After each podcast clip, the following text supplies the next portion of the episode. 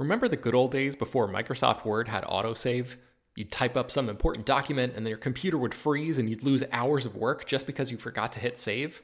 Well, that's what it's like going online without ExpressVPN.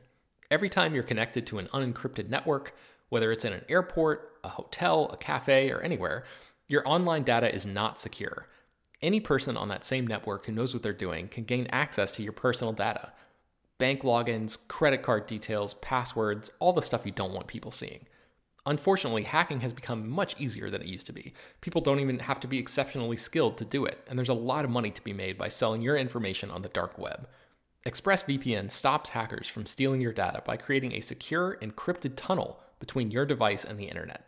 It's incredibly easy to use. Once the app is running, you literally click one button to get protected. And it works on your phone, laptop, tablet, and more, so you can stay protected on the go. I've been using ExpressVPN for a little while now, and I can rest easy knowing my info is safe and secure. I've heard horror stories of people who've been hacked, and it sounds like a massive pain to try to get any resolution in the aftermath, so I am not interested in finding out what that process is like. Secure your online data today by visiting expressvpn.com slash slash film. That's E-X-P-R-E-S-S-V-P-N dot com slash slash film and you can get an extra three months free. ExpressVPN.com slash slash film. Hello, everyone, and welcome to Slash Film Daily for Wednesday, September 15th, 2021. On today's episode, we're going to have a spoiler filled discussion about What If Season 1, Episode 6 What If Killmonger Saved Tony Stark. This is Slash Film editorial director Peter Sciretta. Joining me on this podcast is Slash Film senior writer and weekend editor Brad Oman. Hey, that's me. So before we get into this week's episode, we actually have a, a, bunch of emails about last week's episode, about the zombie episode of What If. Oh boy. So I thought I would read those before we get into it. Because I'll, as you know, if you listen to this podcast, we always do these spoiler discussions in four different segments. Feedback, we give our brief reactions, we go into a breakdown of the episode, and then we give you our speculation on upcoming episodes in the Marvel Cinematic Universe as a whole.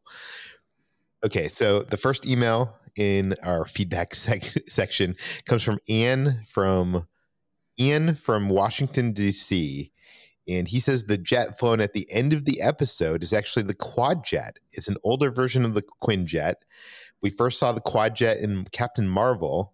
It makes sense that the old Shield base at Camp Lee would have an, this earlier model and not the newest tech uh, which is it, that that's good insight right there from Ian. Uh, he also says, uh, you also asked why zombie Thanos didn't just snap his fingers. If you look closely, you can see that his gauntlet only has five stones. He still has an empty slot for the middle, the Mind Stone. However, as you pointed out, that doesn't explain why he didn't use the Time Stone to revert to his non-zombie form. So, uh, thank you for that email, Ian. Uh, Brad, do you have anything to say about the the quad jet or uh, the missing Infinity Stone? Uh, no, that makes good good sense. But and um, but yeah, I'm glad that I'm not wrong in thinking that Thanos should be able to still use the rest of those stones to you know fix this situation. yeah. Okay, so Chris B writes in. He says, listening to your episode about the zombies, what if? Extra scene at the end with Thanos and the Infinity Gauntlet. What if they are setting up a sequel episode in which the heroes have to fight Thanos for the Gauntlet because they realize that's their only way of turning everybody normal again? I, I, guess my answer to that is I don't. Do you think zombie Thanos would be as powerful as normal Thanos? I mean, considering zombie uh, Scarlet Witch is just as powerful as regular yeah. Scarlet Witch, yes, probably. But but I my, I think my problem with that is it veers too close to just being a rehash of Avengers Endgame, just with everybody being zombies instead of being dusted. You know, so like, how much different is it really? Yeah, it's too samey, which was my complaint about the uh, Captain Britain episode of show. Um, you, you know, and we'll get uh, into you know uh, everybody keeps on talking, including us, about the continuation of these episodes, and we'll talk about that in the speculation segment of this episode. Uh, ben from Pennsylvania writes in. Here's a theory on episode five with the zombies and how that could tie into the rest of the series. In episode three, the reason Hank Pym kills the rest of the Avengers is because of the death of Hope. in episode five, Hank is with Janet in the quantum realm, and that is the cause for the zombie virus. The cliffhanger on episode five shows Thanos with a nearly completed Infinity Gauntlet, and the remaining Avengers essentially bring the Mind Stone to him. Assuming he gets the Mind Stone, instead of snapping half the population gone, he wishes the zombie virus to have never happened. This causes a mini what if where instead of Hank bringing the zombie virus back, he escapes and tells Hope she needs to help rescue Janet, which somehow results in her death, causing the events of episode three to happen. I feel like this is too complicated to be anything in like a a Disney animated series. Yeah, that's what I was going to say, especially for a series where the episodes are only a half an hour. Yeah, I, I it's, I an, mean, it's an interesting path to take for sure, but yeah, I think it's just too too complex for its own good. I will say that I do wish that this show had more of a connection between the episodes, and again, we'll talk about this in the speculation segment. Uh, segment, but I do wish there was some kind of cause and effect in some of these universes that caused the other universes to happen, which would be kind of cool. But uh, we can get into that later. Um, our last email, we got a critical email here, Brad. So uh, uh, put on your boxing gloves here.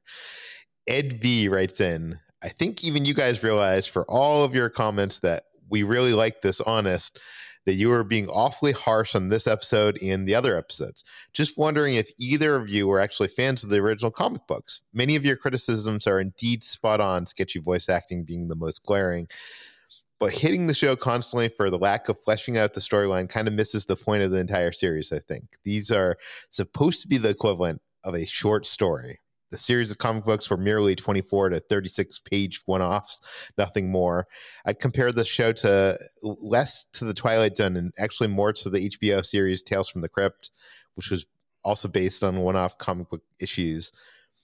Just like it would be to be foolish to expect a more fleshed out full length horror movie storyline from one of those episodes. To expect the degree of complex complexity, uh, wait, he spelled that wrong. Uh, I, I think you guys are faulting these episodes for not having for for what not having is a bit unrealistic considering just what format the show is designed to be.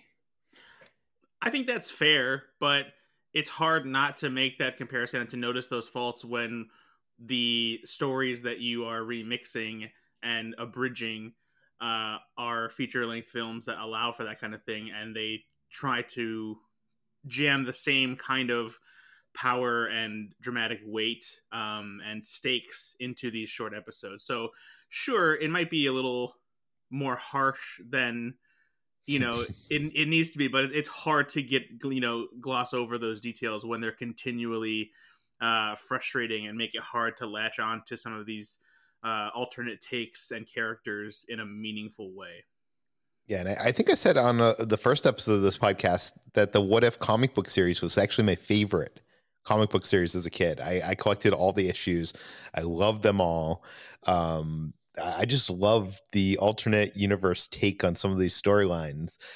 And I I honestly think the comic books kind of did these stories a little bit better than what we're seeing here. I, I think because of the first of all, I love that they were able to remix the Marvel Cinematic Universe that we've known thus far in like what the first 11, 12 years of it um, into um, you know doing these alternate realities and stuff. But I also think that with that limited amount of stories, you don't have that many moments to to alter. Like eh, you only have a certain amount of actual storytelling to go off of. Base instead of like the comic books had, you know, what fifty years of comic book stories each coming out, you know, each month to go off of. So I think they they are a little bit limited here uh, by the concept. But I, I think it's fair also for us to criticize the show for the concept because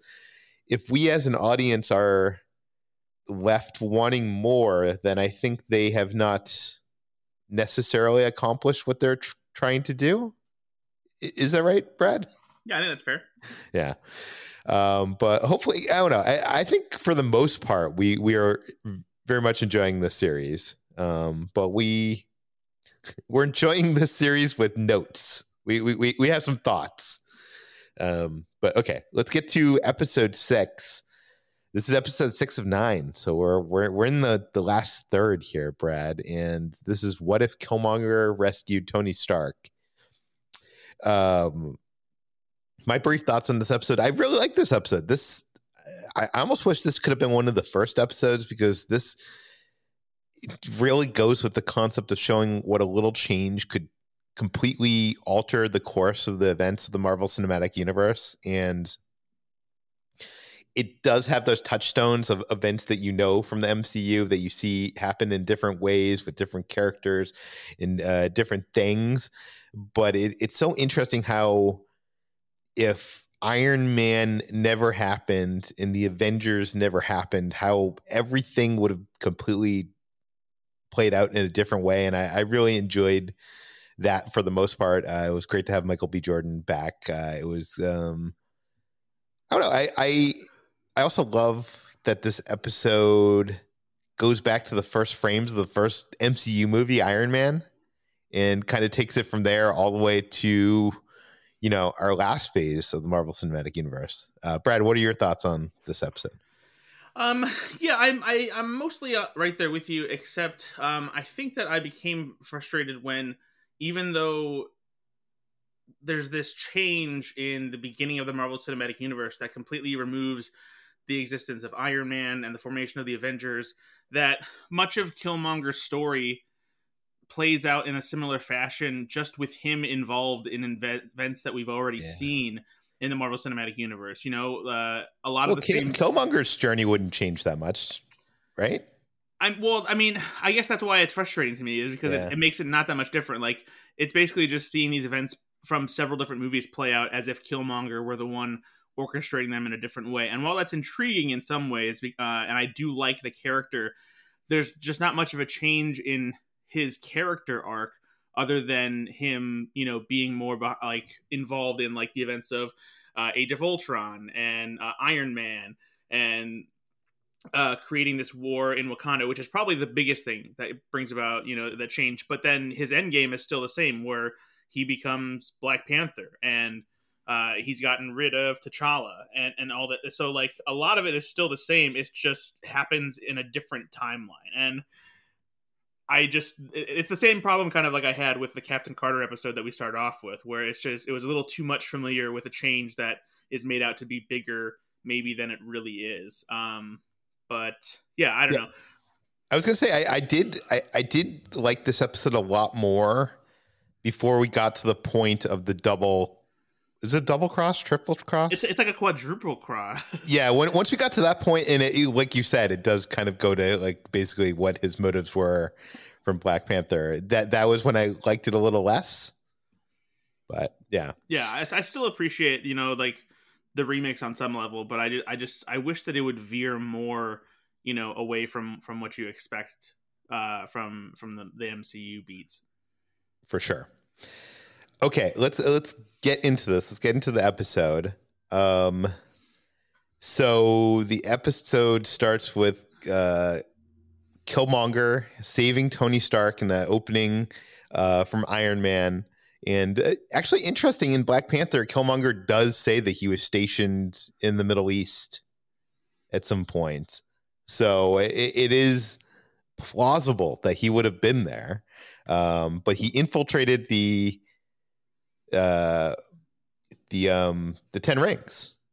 Which wait, are they the actual like I'm a little confused on how Shang-Chi changes things. Do you do you have any clarification, Brad? I mean, I'm sure that there are branches of the Ten Rings that are just out there doing nefarious activities. So, like, the events of Shang-Chi don't really change anything about their place in you know kidnapping Iron Man and that kind of thing because not everything I guess is probably under the you know watchful eye of Mandarin. I'm sure there's a lot of like bands that are still that are doing their own thing that like in general help you know keep them in power and in control of certain things. Yeah, um, I, I really like the bit here where they show the animated footage of the Avengers assembling in that first Avengers movie and Stark, you know, within the Iron Gauntlets uh, ready. It, it really kind of nails home how much of a change this would be to the Marvel Cinematic Universe of if Tony Stark didn't have to hide in the cave and, and build his way out of it and think completely differently about you know what his life has been building these weapons. Yeah. Uh, um, so we're back in the U.S. Tony holds this press conference, which I guess is a mirror of the press conference held at the end of Iron Man, where he revealed it was Iron Man. But instead, here Stark promotes Killmonger to. Well, actually, well, actually, it's it's kind of a mix of two different press conferences because there's the press conference from the end, but this is more more so closer to the press conference from when he comes back from being kidnapped and says that he's going to stop producing weapons. Oh, okay. Good point. And also in the audience is a reporter, Christine Everhart, re- reprising her role, Leslie Bibb, asking a question. you might remember her from the first Iron Man movie. I just find it funny that they can who they get to return for the these like little roles and who they can't. Um, for example, Pepper Potts sounds nothing like Gwyneth Paltrow here. Do you have uh, complaints about Potts here? Um, well, I don't think that she sounds like Gwyneth Paltrow. She does. There is something about her cadence and the way that she says certain words that that does feel like it's at least emulating her performance, even if it doesn't sound a lot like her. Yeah, I was actually kind of surprised to learn that Ob- Obadiah Stane was actually a, not the same actor. It's actually another. It's a voice actor because he sounded actually so much like Obadiah Stane, and uh, the voice actor here, his name's Kiff. He voiced uh, old Han Solo in some Star Wars animated shorts, and he also did some voices for the the Old Republic video game. So, so some Star Wars connections there. Yeah, good job, Kiff VandenHeuvel. A great, yes. great job. Yeah, I, I, I honestly, until I got to the credits, didn't know that that wasn't him. So, um, but anyways, um, so Stark promotes Killmonger, and as his first act is uh, Killmonger reveals that Ob- Obadiah Stane was behind the attack on Tony, which which we know to be true from the first Iron Man movie. That's like one of the big reveals there. Um, they uh, they're drinking at a, a party at Tony's beach house, and uh, Tony decides to promote Killmonger again from head of security to the COO. What a, a what a rise within Stark Industries. Uh, so Killmonger has this idea for an automated automated combat drone system, and uh, his his concept is based on like Gundams because Killmonger grew up watching lots of anime which I, I kind of like that idea. Number one, because it makes it look so much different than anything else in the Marvel Cinematic Universe. Number two, Killmonger grew up in Oakland in the Bay Area, which I lived for a few years, and the Bay Area has a huge anime fan base. They have like a bunch of anime conventions. They have like a large Asian and Japanese population there. So it, I, am sure the, the, the writers didn't think that too far into it, but I, I like that it, it fits. And uh, what do you think of these automated combat drones? They are cool. Um, you know, I, I think it's funny that you know he Killmonger says he's an anime fan, and it it kind of gives us a way of introducing similar things that Tony Stark did in the Marvel Cinematic Universe, like the Ultron drones, and you know, creating these things that can help protect uh, other people. You know, a, a different kind of warfare. And so, yeah, it's I mean, it's uh, an interesting way of kind of reinterpreting what Stark and would have ended up doing, you know, in the the MCU timeline, and then putting this Killmonger spin on it. I, I did enjoy that aspect. Yeah, and in this uh, this episode, we see Tony doing a lot of drinking. Like in the comic book series, there's this arc called Demon in the Bottle, where he had to battle with alcoholism probably never see that in the MCU in any way. But I I find it amusing, Brad, that we, we probably see the most Tony Stark drinking in an animated episode on on Disney Plus. Yeah. um, but good good on them for being able to accomplish that because I feel like usually when you do animated stuff, they're like, we can't we can't put that in there. And I think it leans into the idea too that like this Tony Stark hasn't really uh changed much. You know, his his character arc in the the MCU allows him to improve and like step away from the um you know the uh vices that he had you know that Yeah. kind of you know kept him as this you know playboy sarcastic kind of jerk off Yeah, and he, he kind of had like this other problem uh, presented itself, like this PTSD kind of thing that he was going through. yeah Um, okay, so anyways, Tony gets this idea of making a mini arc reactor, but he quickly dismisses it. Um, I feel like that's the kind of jokes that this show keeps on doing. It's like, let's reference something from the Marvel Cinematic Universe, and then like, oh no, um, they need uh, vibranium. So they send Rhodey to negotiate with Ulysses Klaue. Um, and by the way, Rhodey is here. This is this takes place during the timeline that that Terrence Howard would have been playing Rhodey, but but he's played by Don Cheadle and he looks like Don Cheadle. Um, so so that's cool. And the so when they when they go to meet the the hideout is breached by Black Panther, who this very cool action sequence where you can't really tell who it is at first.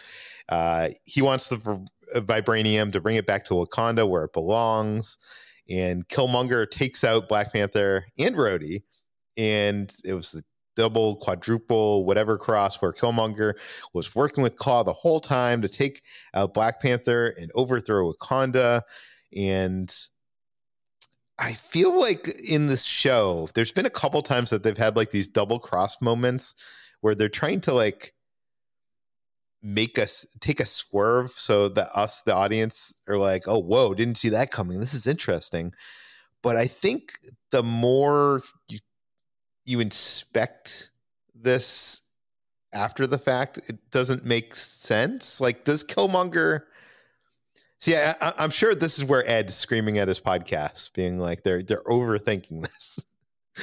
but like, it seems like if Killmonger wanted to become the new Black Panther to take take over Wakanda, like it, there would have been easier ways to accomplish it than going through Tony Stark. Um, yeah, probably. I mean, yeah, like I mean, at the very least, the the way that he gets into Wakanda is just by giving them Klaue, you know, after Yeah. killing him, uh, as we also saw in Black Panther. But I guess he needed a way to like, He needed the funds to build that army to convince them that they needed him. yeah, he had to show them like how how he was willing to fight for them and like that he deserved the mantle to be their protector. Uh, you know, because otherwise they might not have been so willing to do so. I feel like this is the problem with a lot of like stories since I don't want to say it's like a Christopher Nolan problem, but it, it feels like the convolution of the events and what needs to take place and what needs to be accomplished in order for him to his plan to go through just seems like everything needs to go right, Brad. Yes. So, um okay anyways th- th- that said that's my critical bit for for today um so uh he he does kill black panther uh we see this funeral uh funeral for t'challa and it's kind of this wakandan version of a military funeral that we have kind of like all over the world. And i do you think we'll see something like this in black panther 2 wakanda forever?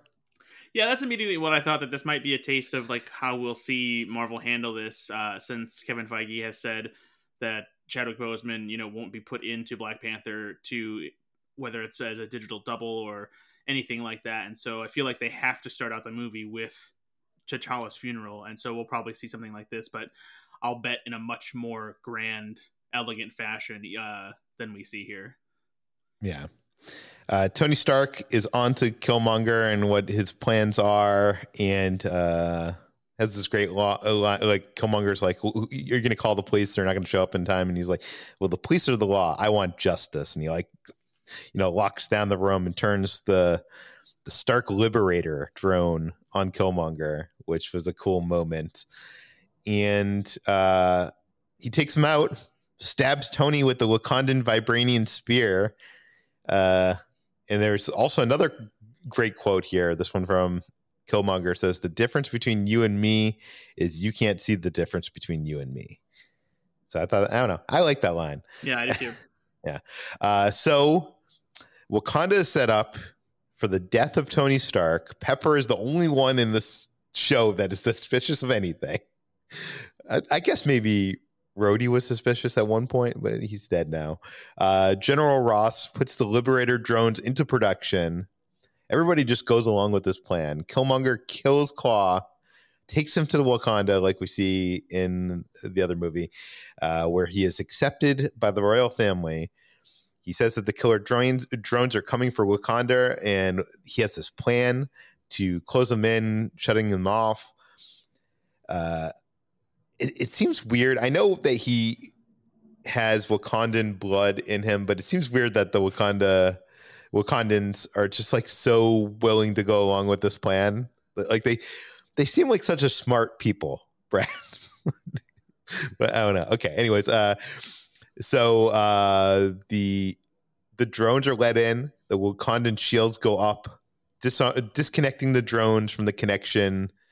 Um and uh Killmonger's uncle tells him that he will always have a home in Wakanda, but Killmonger wants more, and he turns on the drones with a backup transmitter. Uh, the Dora Milaje t- take out the drones while Killmonger heroically makes work of them as well.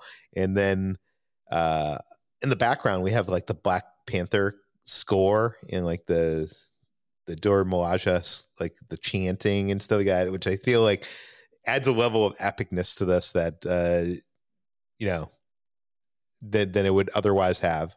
Uh, and Killmonger is awarded the role of the next Black Panther, which is interesting. So it was cool seeing Killmonger come face to face with T'Challa in that. What do you call that other realm? That like that uh spiritual. It's a spiritual plane, I guess. Spiritual I, plane. I, I forget if there's a specific name for it in Black Panther or not. Yeah. Um. What did you think of that whole sequence? yeah, that was um, a nice touch uh, to have one last, you know, a different kind of confrontation between you know Killmonger and Black Panther since uh, you know he was responsible for his death. So I guess my and now I'm I'm I'm left wondering how this like the story you know continues from here. Yeah, well, okay, so they have so General Ross wants to send some a missile strike at Wakanda and Pepper goes to her office. She he find she finds Shuri waiting for her, and Shuri shows up. Uh, she knows the truth, and they decide to work together. And the episode ends with the Watcher saying, "Heroes are never really gone; they live forever as the ones who they inspire to carry on the fights." I, I don't know, Brad. I, these episodes end in such like I'm not going to say big cliffhangers, but they end in such a uns.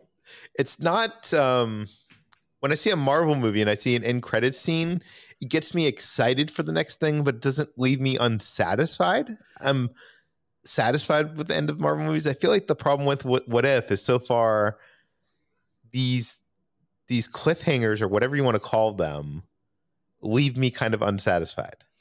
Yeah, I don't disagree, but like I guess it helps knowing that they have said that future seasons or even future episodes this season will pick up as like sequel stories where where that left off. So like it's obvious that some of these are going to continue in in some fashion. Um, whether it's having episodes cross over or just doing sequels to those individual episodes, like a you know uh, an anthology series that has a, also a serial element, I guess, um, which is kind of weird. Um, and like we the this week there was actually uh, a mid-season trailer that shows a little bit of like what's to come, I guess, as far as those sequel um, stories are concerned. Uh, for example, there's a shot in the mid-season trailer that shows uh, Pepper Potts uh, running alongside Shuri with the Dora Milaje behind them, and Pepper Potts is holding this huge gun, and it looks like they're running, like they're getting ready to head into some kind of fight. I thought originally it was going to be something that was part of this, uh, but it would seem that there, that story will be picked up at some point later on. And on top of that, Going back. By the way, you mean later on in the next two episodes? Well, right? seven, eight, or there's three episodes yeah. left. Yeah, there's no. This is the fifth episode, isn't it? Or is this the sixth? I think it's the sixth. It is the sixth. Oh, you're right. Okay, so um, yeah, so we have three more episodes left. I think it's possible. It just depends on what happens because if it's the if it's because since it's the midseason trailer, that footage has to come out this season, right? Yeah. Um, and then on top of that, there was another shot in the midseason trailer that picks up a thread from uh, uh we see so at the, at the that scene at the end of the T'Challa Star Lord episode, we see Ego, the Living Planet, uh, confronting Peter Quill, who is still his son in that timeline, and he's working at the Dairy Queen in the town where he uh, grew up, since he was never kidnapped by Yondu and became Star Star Lord. And so we are left as as a tease, as that's a story for another time. And the midseason trailer has a shot that shows Ego using his powers, and he's levitating uh, Peter Quill inside of that Dairy Queen. So it looks like we'll pick up that thread at some point before the end of the season as well. Yeah, and of course we we also have seen that Avengers Assemble moment, which brings together all the alternate versions of these people, like the Star Lord version of Black Panther, the Party Thor, the, the Killmonger uh, version of of Black Panther, um, Captain, Gamora, Thanos, whatever, Captain, Captain, Carter, and then also uh, this time in the midseason trailer shot, we got to see Black Widow in that assembly as well, and th- this version of Black Widow appears to be um, potentially a Winter Soldier version of Black Widow or like hmm. um, something like that because there's shots of her in some kind of like desolate post-apocalyptic landscape. She's on a motorcycle. She has a shield that has a red star on it. So, um, but then there's also another shot where she's pulling a bow and arrow. So I don't know if she becomes like this like combination of Winter Soldier and Hawkeye as she's like by herself. Maybe it's some kind of uh, result. I, wonder if it, if that might pick up the zombie apocalypse storyline, and she's somewhere else on her own uh, when this happens, and that her story will be part of that universe. I, I don't know though. I don't know. It, it's so weird because when we kind of were speculating that that these things would come together, and we weren't speculating because we actually got that trailer, and you could see that there was these characters from different episodes together in one scene. I thought that maybe some of these episodes, like for instance, this episode with Killmonger saving Stark, that this could maybe be in the same world as when Black Panther was picked up by the Ravagers. I thought that maybe we would see different episodes that spawned out of that those like that same multiverse, if that yeah. makes sense. But we're we're not really getting that per se. And I know I don't know, I I was having this conversation online on Twitter with um uh, Dave Gonzalez, and we are talking about spe- uh, theorizing and spoilers and how some people, you know, let that uh, let the theorizing and this like the theories and the speculation influence their interpretation of the actual thing when they end up seeing it. And I feel like I love spoilers. I love speculation. In generally, that doesn't happen for me. Generally, I'm I'm well grounded in that. Like I I don't care if what I my my guess or what we like had come up with doesn't match what eh, we end up getting. It just it just means like all that matters is what we end up getting is good in, in the end. Um, and he said he said this quote from Neil Miller that said, um, "Don't let your theories grow up to be expectations." Um, and I think that's a, a great quote. And not that it serves uh, this conversation, but I, I it does kind of because I feel like one of the things that I'm kind of not feeling so far with this season of What If is maybe I was expecting there to be more of a connective tissue within these episodes in some way. And we haven't really gotten that yet. I, I feel like it's all going to come together in one episode at the end of the season. Yeah, I'm kind of thinking the same thing. I'm wondering if um, there'll be some kind of an episode that basically has like some way of bringing these different universes together for a single episode as opposed to something that actually um combines them in, in this um in uh, the same way that like the avengers are you know or, where there's a lot more connective tissue between the the episodes maybe it'll be just like something that culminates to that Um, I just don't know how you do that. You you have these half an hour episodes, and they barely have enough time to tell these stories as is. How do you explain all these characters from these different multiverses coming together in? I don't know. What is the threat? Like, what was your theory? It was going to be uh, Doctor Strange. I think you said. Yeah, I feel like there's gonna be something with Doctor Strange that uh, that happens, you know. And plus, you have we still have the Watcher that to think about too about how he oversees all of these different universes and like he interacted with Doctor Strange specifically. Um, and plus, the there's one big thing that we haven't seen anything of yet, and it's something that's prominently featured on the poster, and it's Vision in that like suit of armor that makes him kind of look like uh, an Ultron knight. That and the suit itself has all of the Infinity Stones on the the uh, with the exception of the one that's in his head on his chest piece. So I wonder if that like maybe that like that character who presumably would be a villain you would think would be might be some kind of key as to like what happens with these multiverse threads or something like that. I I, I don't know. Well, I know that there was an episode list that leaked online, and it hasn't been completely accurate. But the on that list, the last episode was the Ultron episode. Um, one of the other episodes we haven't gotten yet so far is Party Thor. What's what's the other one that we're missing? Um, the Black Widow one, whatever that Black one. Widow, is. yeah. and that's Mm. that one involves the um the Ultron robots because there's a shot where she's on her motorcycle and she knocks down two of them uh as she's flying through the air with the motorcycle. Um, interestingly enough, too, we also uh, there's a shot in the midseason trailer where we see Party Thor alongside that gaunt evil version of Doctor Strange in some kind of cosmic setting. So I'm not sure how how that happens uh, either. So that uh Supreme Doctor Strange. I don't know how what you want to call him. Doctor we Strange Supreme or something. yeah, Doctor Strange Supreme uh, has shown up here, and we, we a lot of people are speculating that he could be the the evil bad guy that everybody has to come together, or he's something having to do with uh, this final episode of the season. Also, uh, I think this past week Benedict Cum- Cumberbatch posted. Have you? Did you see this Instagram video that he posted? No. he posted an Instagram video, but it was like of his ceiling. He, he was on set of Doctor Strange and the Multiverse of Madness. And the video is like his ceiling, and he was talking, and he was like, "Sorry, I can't show my face, but it's uh, it's under uh, I can't it's under NDA or under embargo. My appearance."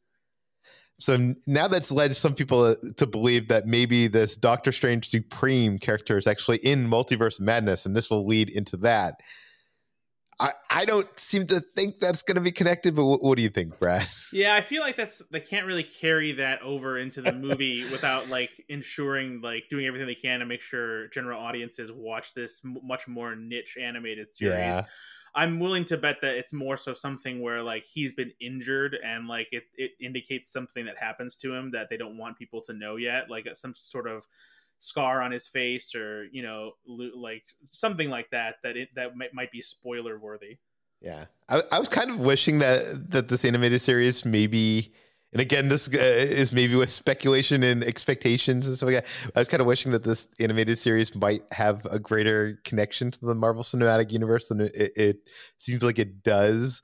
But at the same time, animation is a long game. You gotta for them to plan this stuff out. What, whoa, they started working on this like four years ago or something. Yeah, a long time ago. and they've already been working on season two, you know, before this even came out. So Yeah, I mean, to give you an idea, Chadwick Boseman voiced uh, Black Panther in th- these episodes, and he's been dead for how long at this point? It's been over a year, right? has it been Must've over a year now? I think so. Yeah, no, it has. It definitely has because yeah, I think so. I'd have to look it up, but It look, yeah, it looks like we just passed it. It was August 28th last year. yeah. So I don't know. I, I, I, guess what I'm saying is I, I think maybe any expectations that this would lead into would would stem from Loki or lead into anything else Marvel Cinematic Universe wise is probably like too much to to ask because they were planning this way before they were even planning, you know, Loki or any of the other stuff that they're working on. So, um, do, do you have any other speculation or thoughts to lead us uh, to end this off, Brad? Um, no, I'm, I'm, but I'm very curious to see how these last three episodes play out, considering what we haven't seen and what we've been expecting. And I don't know. I think even if like we don't end up seeing a more overt connection between all these different characters and it ends up being more of a one-off crossover as opposed to something that makes it more significant um, i think that my satisfaction from the series will still mostly remain the same because even even if it does turn into this thing where uh, it crosses over and becomes less of an anthology series and like kind of tried to you know surprise us by uh, creating more of a link between these episodes that are supposed to take place in separate universes that the shortcomings of the series are still lingering for me. And like it's a show that like I'm I'm willing to watch not just because like we're doing this for work and I kind of have to but but because like I it's still a universe that I'm interested in and I like seeing what they do, you know, with with what we've already seen established in the MCU. So even if I walk away from these episodes feeling more lukewarm than anything, with the exception of probably the Doctor Strange episode, which I think is fantastic on its own. Um, I I think that no matter what happens, I'll kind of just be like, oh, okay, that that was fine. Wait, okay, I hate to put you on the spot, Brad, but if you were if you had to rate the series thus far, up and including this episode, out of ten, what would you give it? Uh, I would probably give it a six. Yeah, I think I'd be at like six point five. Yeah. So I think I like it a little bit more than you, but I, I do think that if we didn't need, if we didn't have this podcast, we hadn't committed to doing spoiler discussions of this of this series each week, I think it would be one of those series that I, I would wait a few episodes and then like binge watch like three in a row. Yeah, I, I, I think w- I would I would agree with that. Yeah, which uh I would still watch it don't get me wrong. I'm, I'm still into it, but I, I, feel like I there's not the compulsion that I have with like Mandalorian or anything like that, where I need to like stay up till midnight and watch it when it hits. Yeah, exactly. Yeah. Okay. I think that does it for today's Slash Film Daily. You can find more of all our work at slashfilm.com. You can find this podcast in Apple, Google, Overcast, Spotify, all the popular podcast apps. If you have feedback, questions, comments, concerns, if you have a, a speculation, if you won't. uh, please no more uh, telling us that we're over criticizing this show. But you can send it to peter at slashfilm.com. And uh, if you want, head on head on over to Apple Podcasts. Give us a rating, write us a review. You just got to take five seconds out of your day to write a sentence there. That helps more people find this podcast. Uh, thanks for listening, and we'll see you tomorrow.